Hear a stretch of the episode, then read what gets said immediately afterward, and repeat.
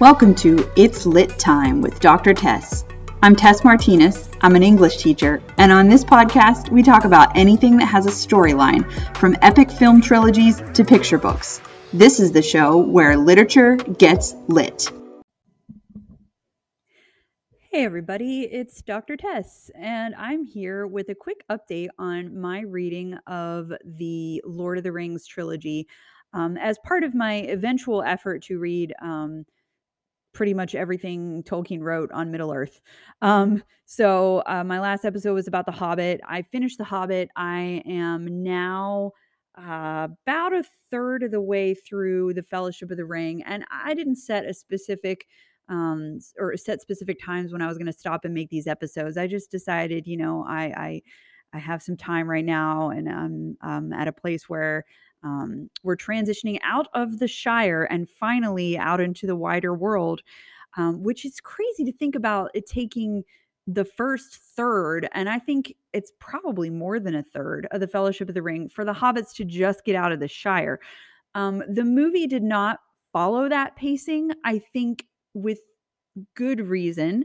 Um, I think that, you know, getting the hobbits out onto the road and um, uh, experiencing, um, like I said, the wider world um, is a big theme of the Lord of the Rings, and it makes sense to have that happen sooner. But there's a lot in the book, a lot of logistical stuff just that goes into, you know, getting Frodo out of the Shire without being detected, and not just by the the ring wraiths or the black riders as they're still calling them at this point because we don't know a lot about them um, but also without the knowledge of of other hobbits who could spill the beans on what's going on. Um, he even tried to keep it from his his closest friends um, but of course they they were on to him and they figured it out. So yeah i was going to do an intro but i've i've jumped right into um, talking about the book. So um this will be a, a, short episode. I just want to make some observations. Um, one thing, of course, that um, uh, the movie doesn't include that shortens that whole beginning part is Tom Bombadil. And there are a lot of opinions among fans as to whether Tom Bombadil should have been included. I think it would have been incredibly hard to capture him. He's an interesting character.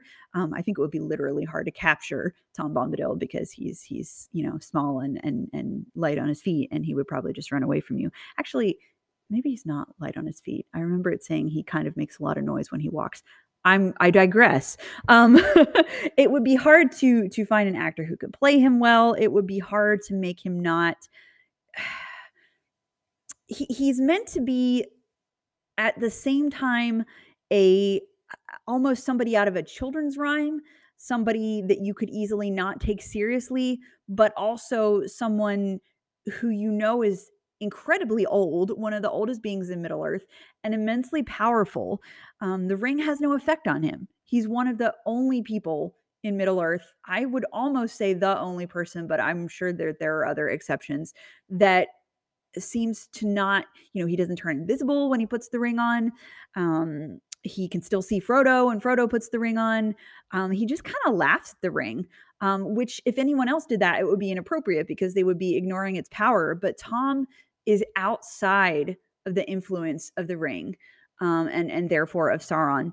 Um, and eh, eh, so so there's obviously this incredible nature power that he has. If you were going to compare him to someone, I, I hate to say this because I'm probably going to like stir up a controversy among Tolkien fans, but there I'm not saying he is a druid, but there are some similarities between him and what you would often call a druid character.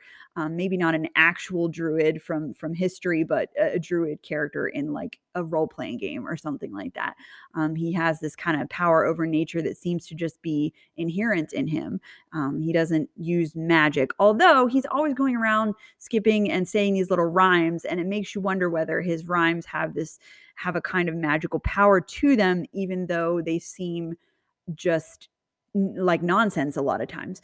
Um, one thing I will say about Tom Bombadil, and and most readers have probably noticed this, um, but he speaks in a very specific uh, meter. It's very sing-songy, and I can't. Sorry, if if I if I wanted to, I could go through and use my you know poetry training from teaching English 101 for years or English 102, whatever we called our intro to literature class, and and uh, you know tell you exactly, you know, it's not iambic pentameter, but it's something like that. Um, and tell you exactly what meter he's using, but I didn't even bother to do that because I don't think it's that important. But he does use a specific meter in not just when he's using his little or singing his little songs, but even when he's just having a normal conversation. And once you notice that, you can't unsee it. And so in my mind, I'm always reading Tom Bombadil's lines in this bouncy, sing-songy voice that I find kind of annoying. Um, and I think it would have been hard to do that um, in the films without making him an annoying character to be honest um, there's a really fine line that would have to be captured and so I, I understand the both for the reasons of getting the hobbits out of the shire sooner and also for the reasons of just the difficulty of capturing tom bombadil i, I can see why that decision was made um, as many uh, fans of the films will know some of tom's lines uh, quite a few of tom's lines and and his consort Goldberry's lines, uh, I believe as well, were given to other characters like um, mostly Treebeard. Um, I'm trying to remember. I think a couple of their lines may have been given to um, Galadriel when the hobbits get to Lothlorien. Um, I noticed something really interesting, and I will read this part. Um, there's a beautiful bit of writing that I think this just shows the attention to detail that the the film i know this podcast isn't supposed to be about the movies but I, I, can't help talking about them because they're so good and for so many people they are um you know how how they were introduced to middle earth i as i've said before i read the books first but the the movies just brought them so much to life for me and i want to um, come back to that in a second and talk about something specifically having to do with the characters but there's a beautiful piece of writing um, that the filmmakers were very wise to not let go of, even though they didn't include the scene that it's part of. Um, and I think that shows you that Peter Jackson and co were just huge Tolkien fans and they didn't just like read the book and then throw it aside after they got a sense of the story. They really, really wanted to include as much as Tolkien's beautiful writing as they could. So in the chapter, let me, I didn't prepare well for this episode. I should probably edit this part out. Here we are. Um, at the beginning of um, chapter eight, Fog on the Barrow Downs, Frodo is waking up after having spent the night in the house of Tom Bombadil, which is the name of the previous chapter. And I'll read you this first paragraph. That night they heard no noises, but either in his dreams or out of them, he could not tell which, Frodo heard a sweet singing running into running in his mind, a song that seemed to come like a pale light behind a gray rain curtain, and growing stronger to turn the veil all to glass and silver, until last at last it was rolled back, and a far green country opened before him under a swift sunrise. Now, even if you've never read the books, that should sound familiar to you because Gandalf uses a lot of that language there in the movie the uh, return of the king when he's talking to pippin and pippin says i don't want to die in a battle.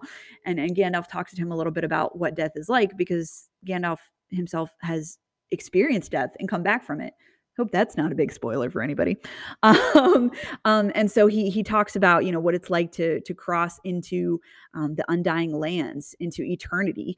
Um, and uh, it's interesting that that language, and I think very appropriate that that language from this kind of vision that Frodo is having in his sleep. I guess we call that a dream, a vision in our sleep, duh.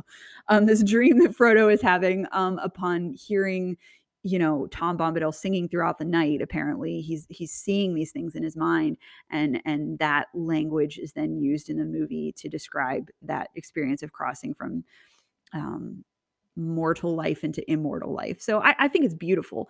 Um, and that's just an example of of uh, the beautiful writing that I think was was really um, respected. I mean, of course, there are things that are lost from the books to the films. I'm not going to say that there's not, um, but uh, I, I, love that. Uh, I always love films that are based on a book that capture not only the story but the language of the original. And that's this is a total side note but that's one of the reasons why i love the muppet christmas carol because they use so much of charles dickens language in there. I mean yeah they change some details and yeah you know bob cratchit is a frog kermit the frog but um, but yeah they use so much of his language and that's I, I truly think part of the reason i fell in love with charles dickens all those years ago. But that is neither here nor there. Um one other thing I wanted to say before I wrap this up, because I really I, I don't have a whole lot right now. I mean, there's tons that I could say. I could do this for hours, um, but I'm not going to because I promised to keep these episodes short. Um, but uh, one thing that to me is sort of in contrast to the beautiful writing is that I think sometimes Tolkien's dialogue feels a little bit stilted to me. And I don't know if that's because, especially with the hobbits, if he's using some kind of, he's trying to use sort of like informal or almost slang language from his day, but because his day is decades ago, it sounds a little bit stilted to us what, when it would have sounded very fresh to his audience. Uh, I don't know if it's that, or I don't know if it's, you know, he was better at writing. Um, you know stuff that doesn't have dialogue like like so much of his um like silmarillion a lot of that is just kind of old testament type writing where you know you're not getting these scenes with nitty gritty details of characters talking back and forth. You're getting these broad sweeping um, uh, strokes. Um, i know that's not all of the silmarillion but but a lot of it, it strikes me that way at least. Um, it's more um, it's more like epic poetry than it is like a modern novel um, so anyway, where was I going with that? Sometimes I do think his dialogue comes across as a little stilted. Um, and that's one thing I love about the movies. Um, I mentioned this last time when I was talking about The Hobbit. I love the way that the Hobbit movies made the dwarves feel more like real people to me instead of just like a list of funny rhyming names. They actually came to life. And some of them obviously got more screen time than others, but I really felt like I got to know like Balin and Dwalin and um the one with the funny hat whose name I can't remember right now. Anyway, um, some of this and, and um, Thorin, etc. Um, and I think the same thing is really true with um, like Merry and Pippin in this book, um, in this book, in all of the books, um, but especially in the Fellowship of the Ring when you're first getting to know them. Um, I think that Frodo is pretty well fleshed out early on, and Sam has a very distinctive voice, of course. But Merry and Pippin kind of could just sort of blend together, and just kind of seem like, you know, Frodo's hip younger friends. But you, I, I felt like I didn't really get to know them that well, at least that early in the story. But the actors, who, by the way, I'm going to get to meet in December. I'm going to get to meet all the four Hobbit actors from the Fellowship, the, or from the from the Lord of the Rings, not Bilbo, but the you know the four that were part of the Fellowship. Um, I'm going to get to meet them at a con in December. So excited. Um, anyway, uh, I, I think um, the actors that play Merry and Pippin. Um, Dominic Monaghan and Billy Boyd were just so full of personality and and even it's easy to for Merry and Pippin themselves to kind of people get them mixed up all the time and and that's understandable because they're kind of two peas in a pod but also they do have distinct personalities that I think those actors brought out really well and um sort of solve that problem of of the dialogue sometimes feeling stilted which kind of puts up a barrier between us and the characters when we're reading the books at least in my experience.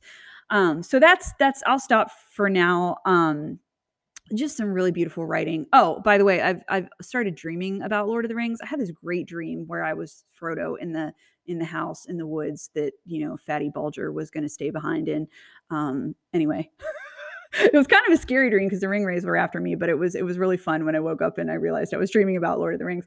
Um, so oh, and Gollum was in the dream too, even though he's not in that part of the story. Anyhow, um, so where I am right now, like uh, we're at the sign of the Prancing Pony. Um, we're just actually we've just met Strider. I always feel like I have to pronounce his name the way Sam pronounces his name, Strider. Of course, characters don't know who Strider actually is yet, um, so I will um, not go into his whole character right now. I'll do that in my next But anyway, thank you for listening to this long, not not long, for this short yet rambling episode with me.